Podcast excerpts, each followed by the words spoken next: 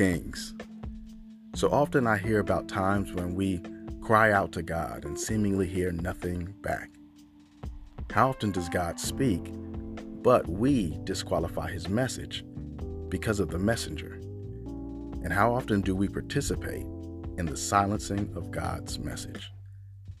Today we'll go over the various ways that God's voice may be being missed out on in this episode called The Lost Message.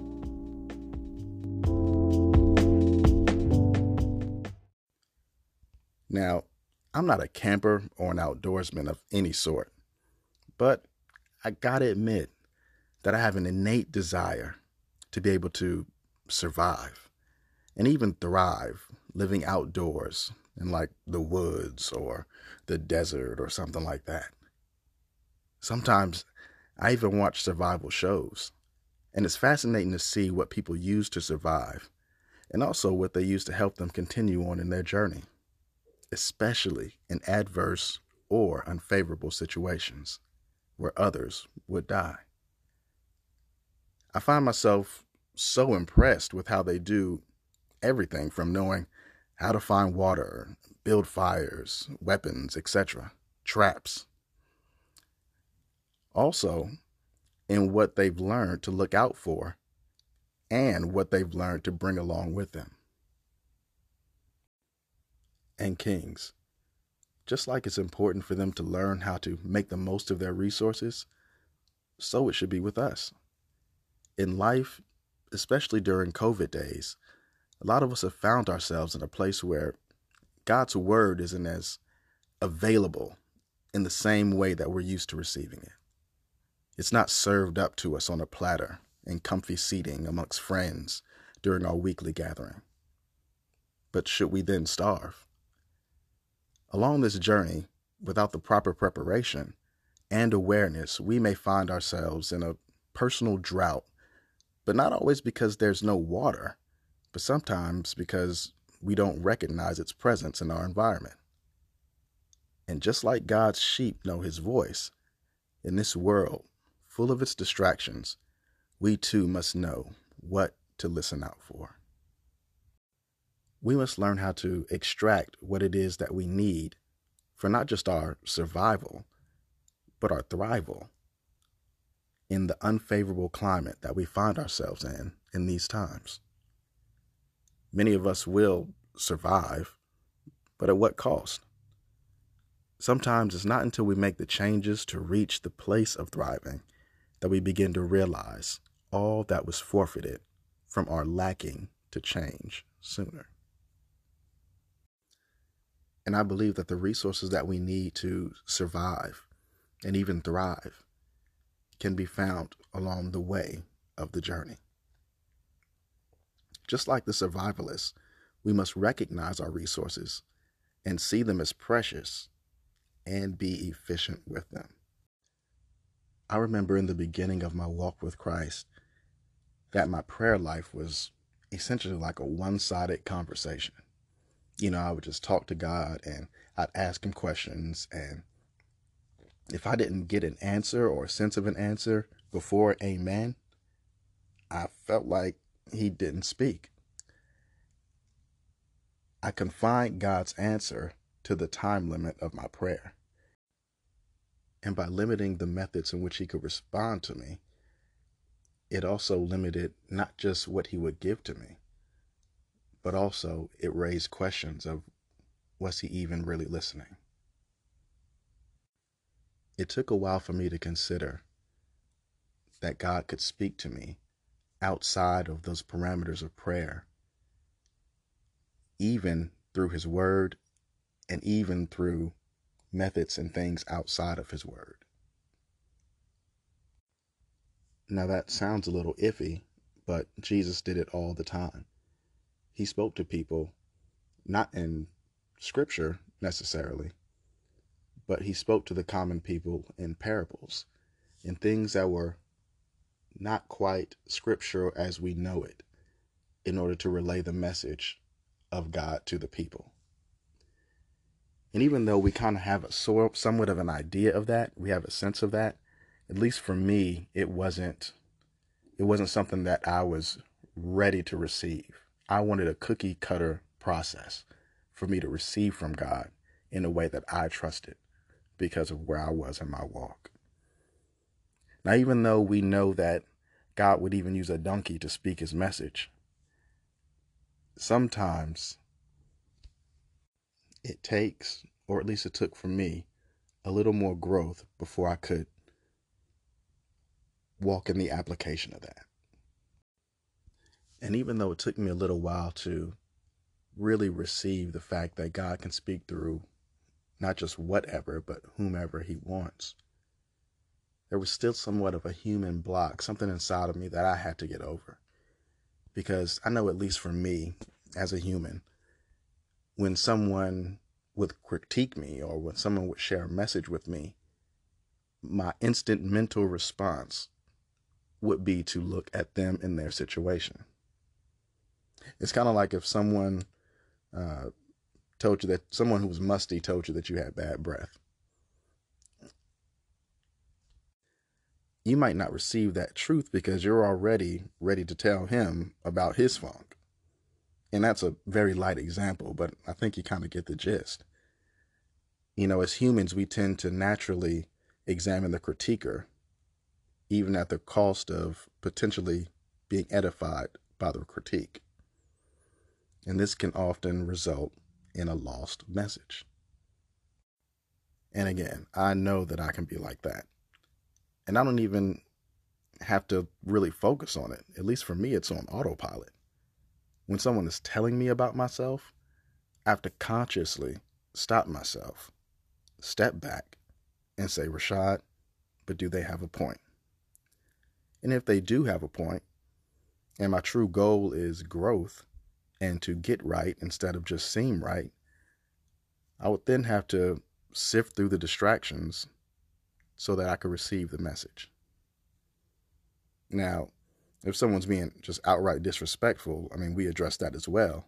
But often we disqualify the message because it doesn't feel good or we aren't convinced that the messenger knows enough about what we are specifically going through, or even because the messenger has, quote, hangups themselves.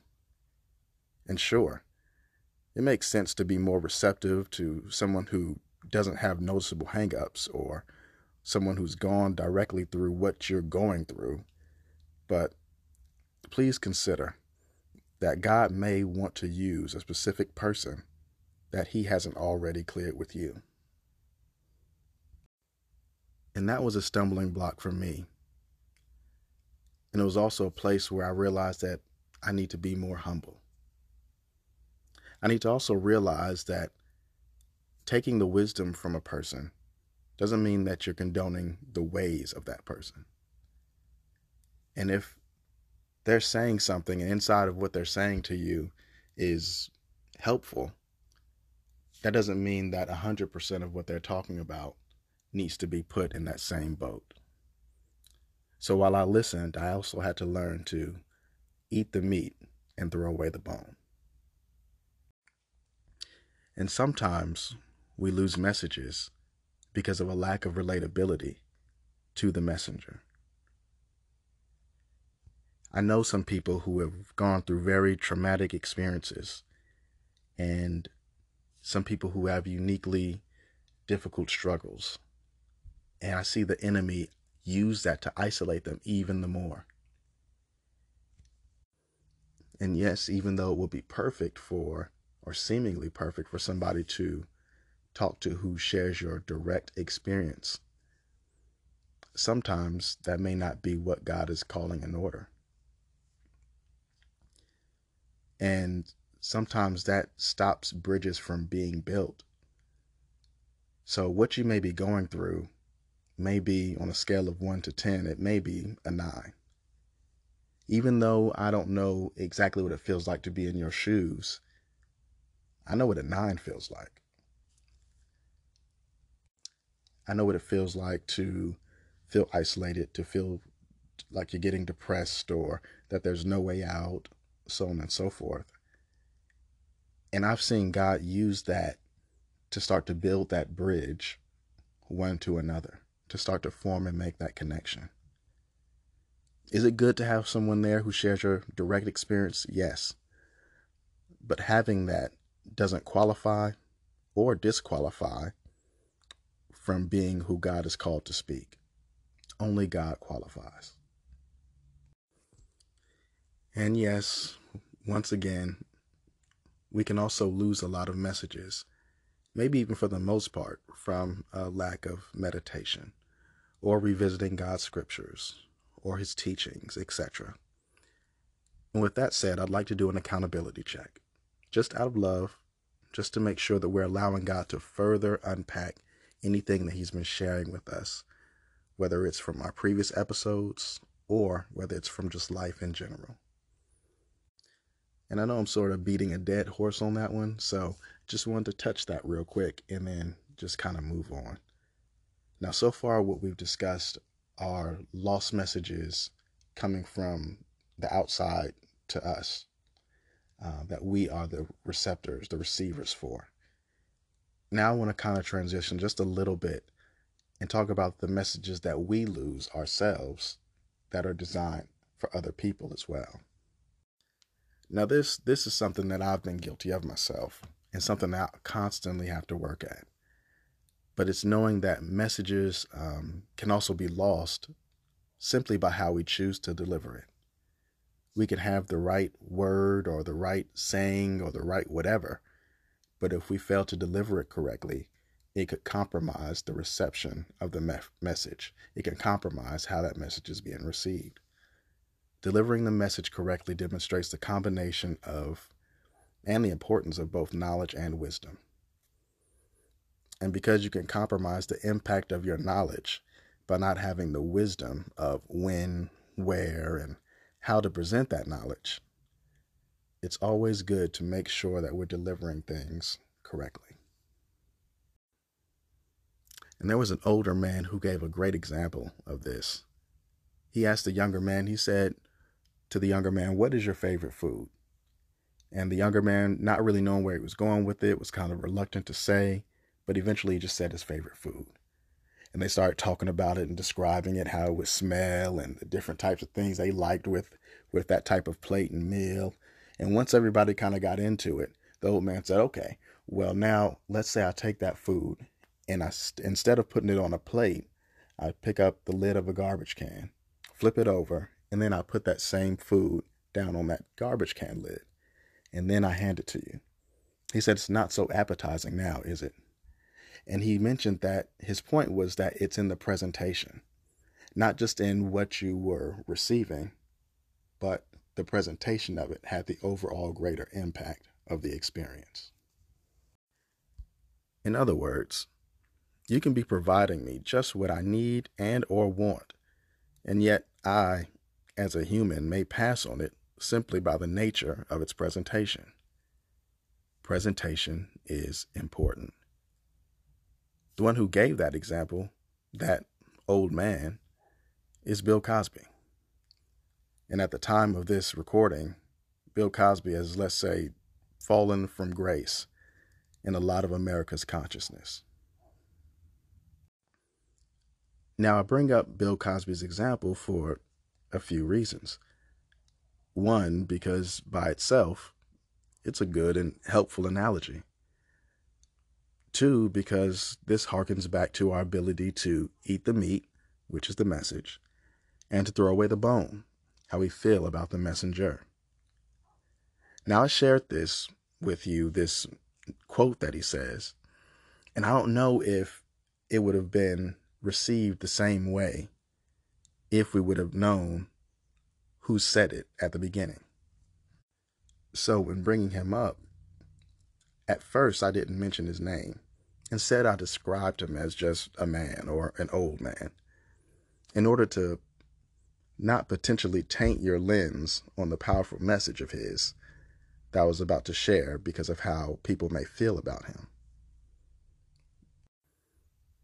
And then I shared his message allowing it to now have a better chance of being received in a way that's unobstructed by our potential thoughts and or feelings of Bill Cosby.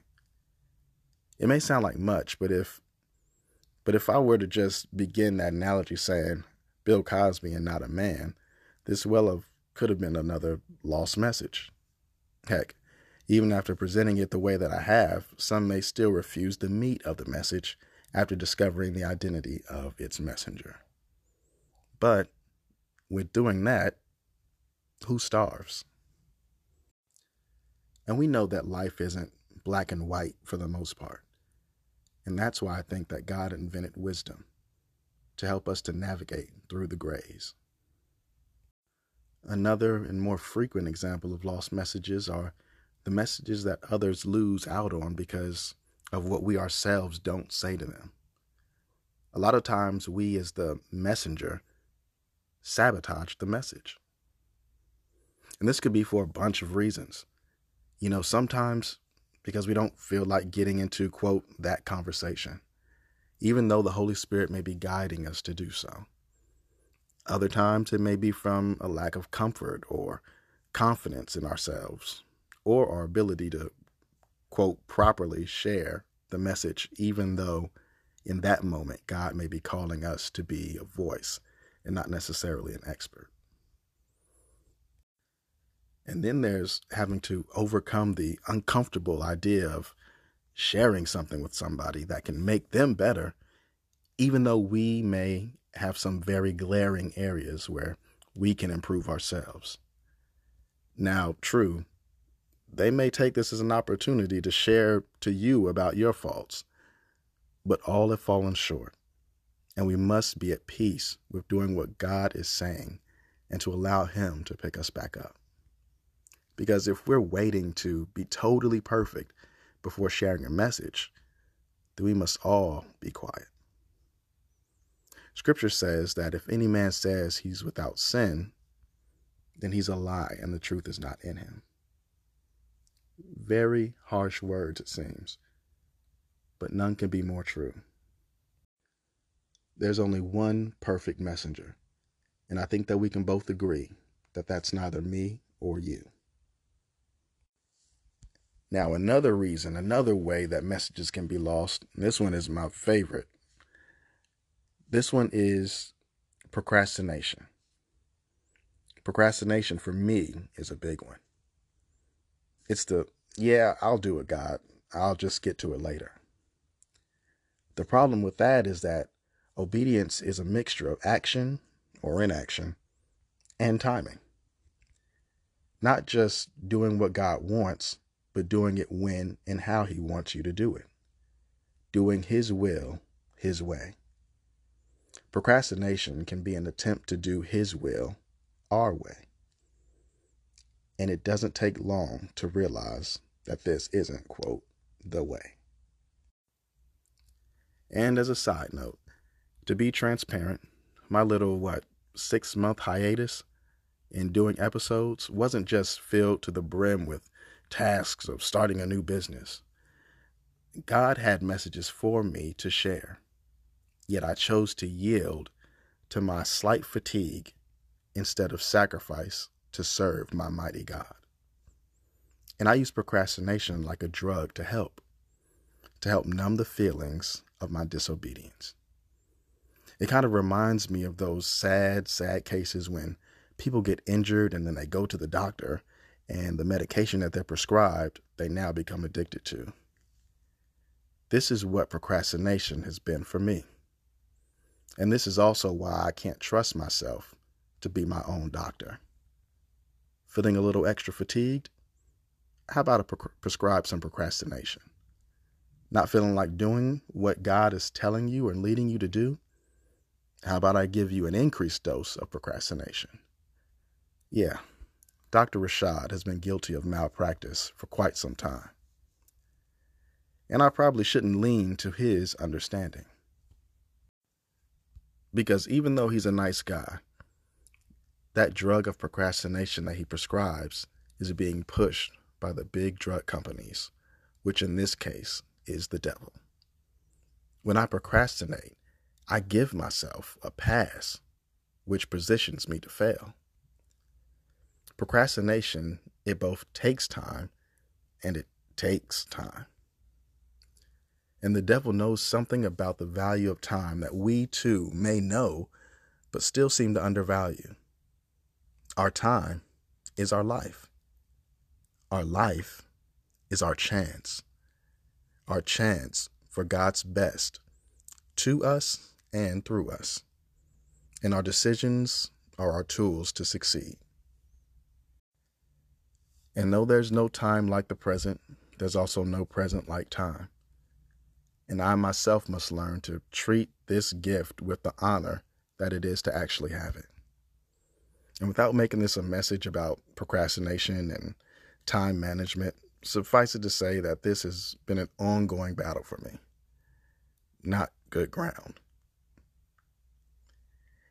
And you can even see some indications of that in the very first trailer of this entire podcast.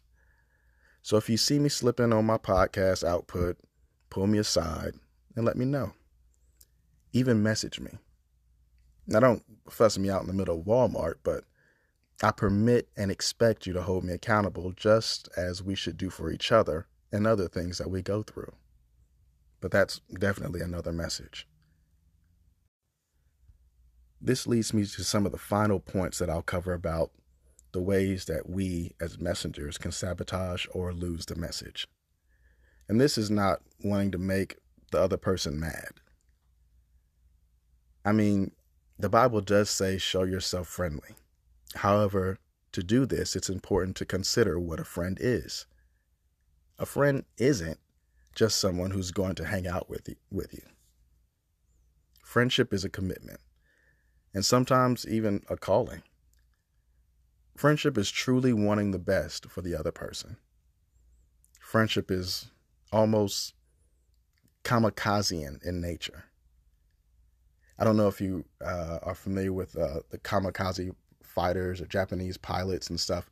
What they would do is they would not just risk, but give their own lives in the greater effort of their cause knowingly beforehand. A true friend is has to be willing to do that for the friendship.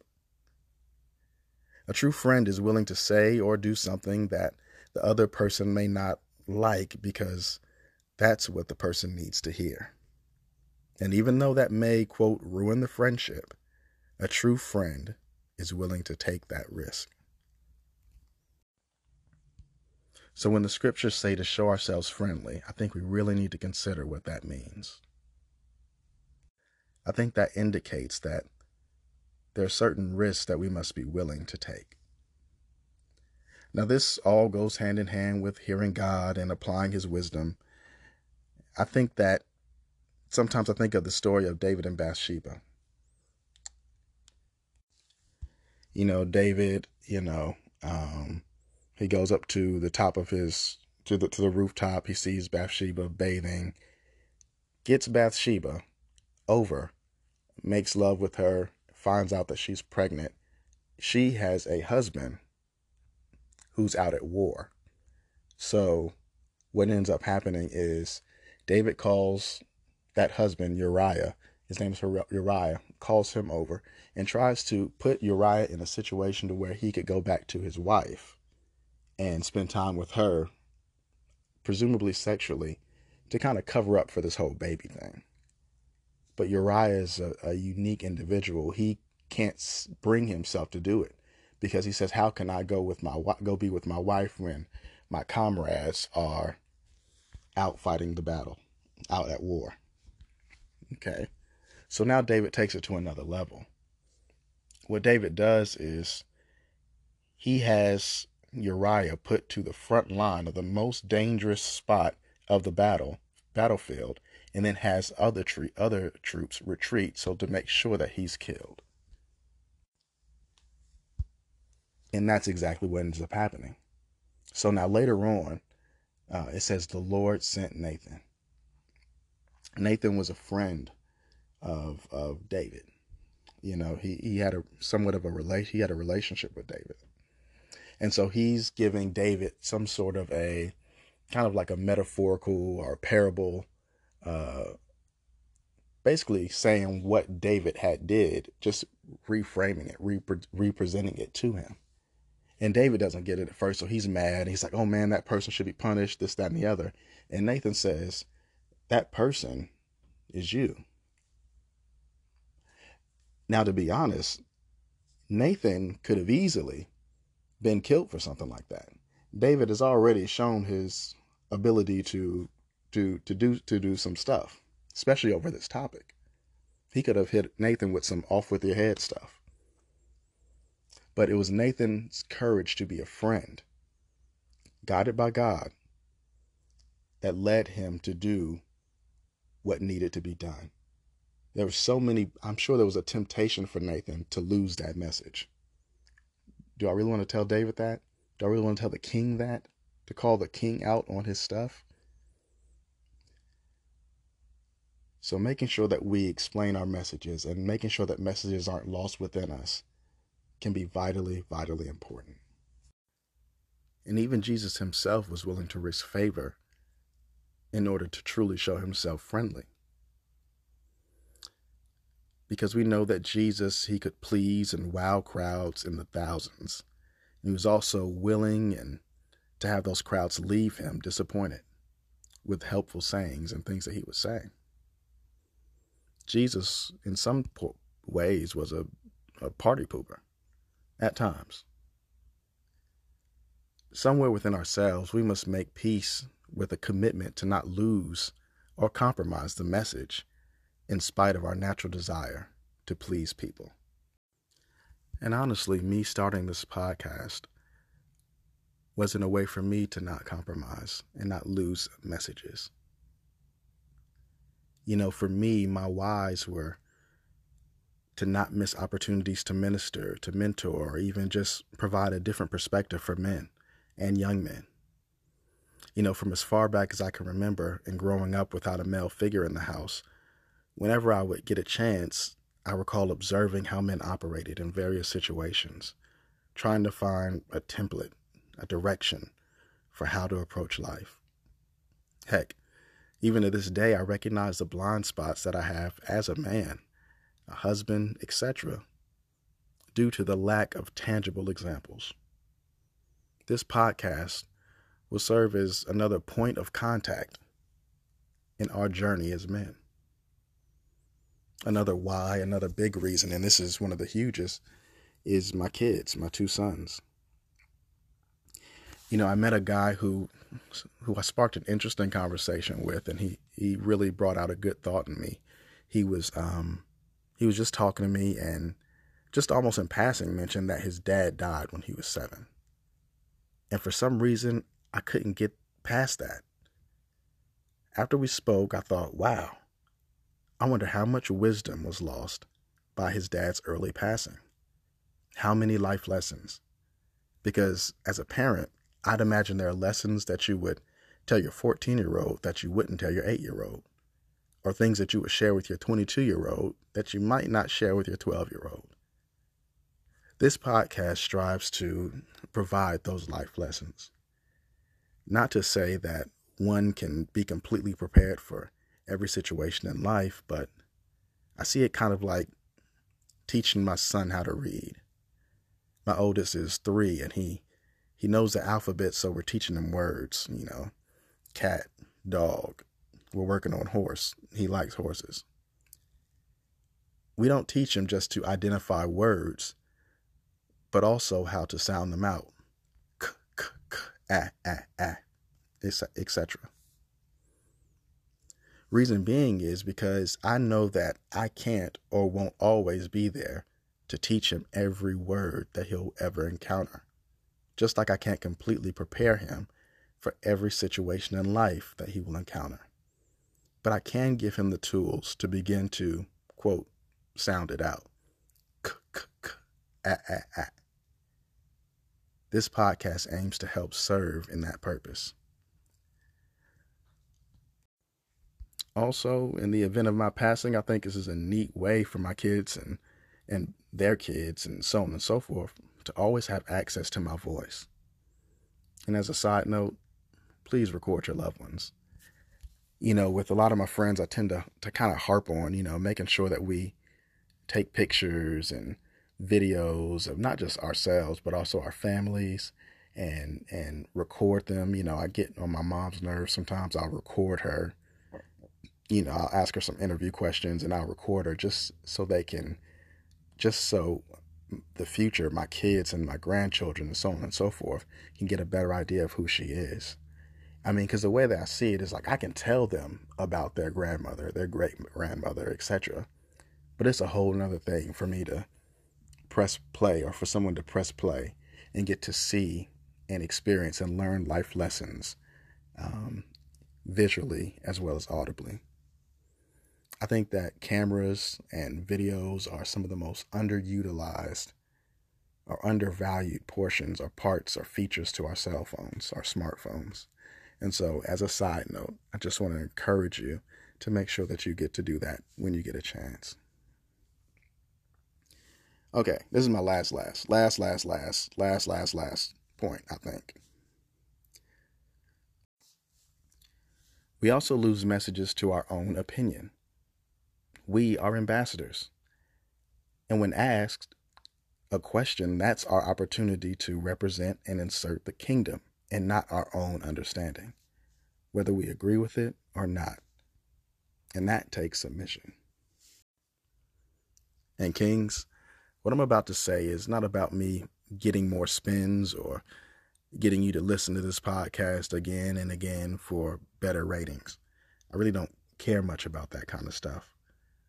All that to say that if you've heard something here that can be of some help, please review it, meditate on it, pray on it, search it out in the scriptures, because the enemy is in his way trying to distract in order to kill, steal, and destroy the impact of what God, our King, wants to do in you and others through this. God wants us to stay willing. And even though it's kind of like a good friend of mine would put it, that when iron sharpens iron, sparks will fly. I pray that we're willing to be God's messengers, come what may. Because the enemy's goal is to see how quickly he can make this message a lost message.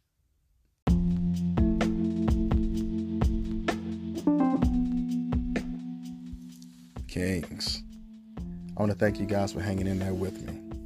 This one felt a little scattered, but we made it through. But seriously, my prayer is that whatever you gain from this, that you not only protect, but that you also nurture. And I look forward to seeing you again right here on the Counselor of Kings podcast.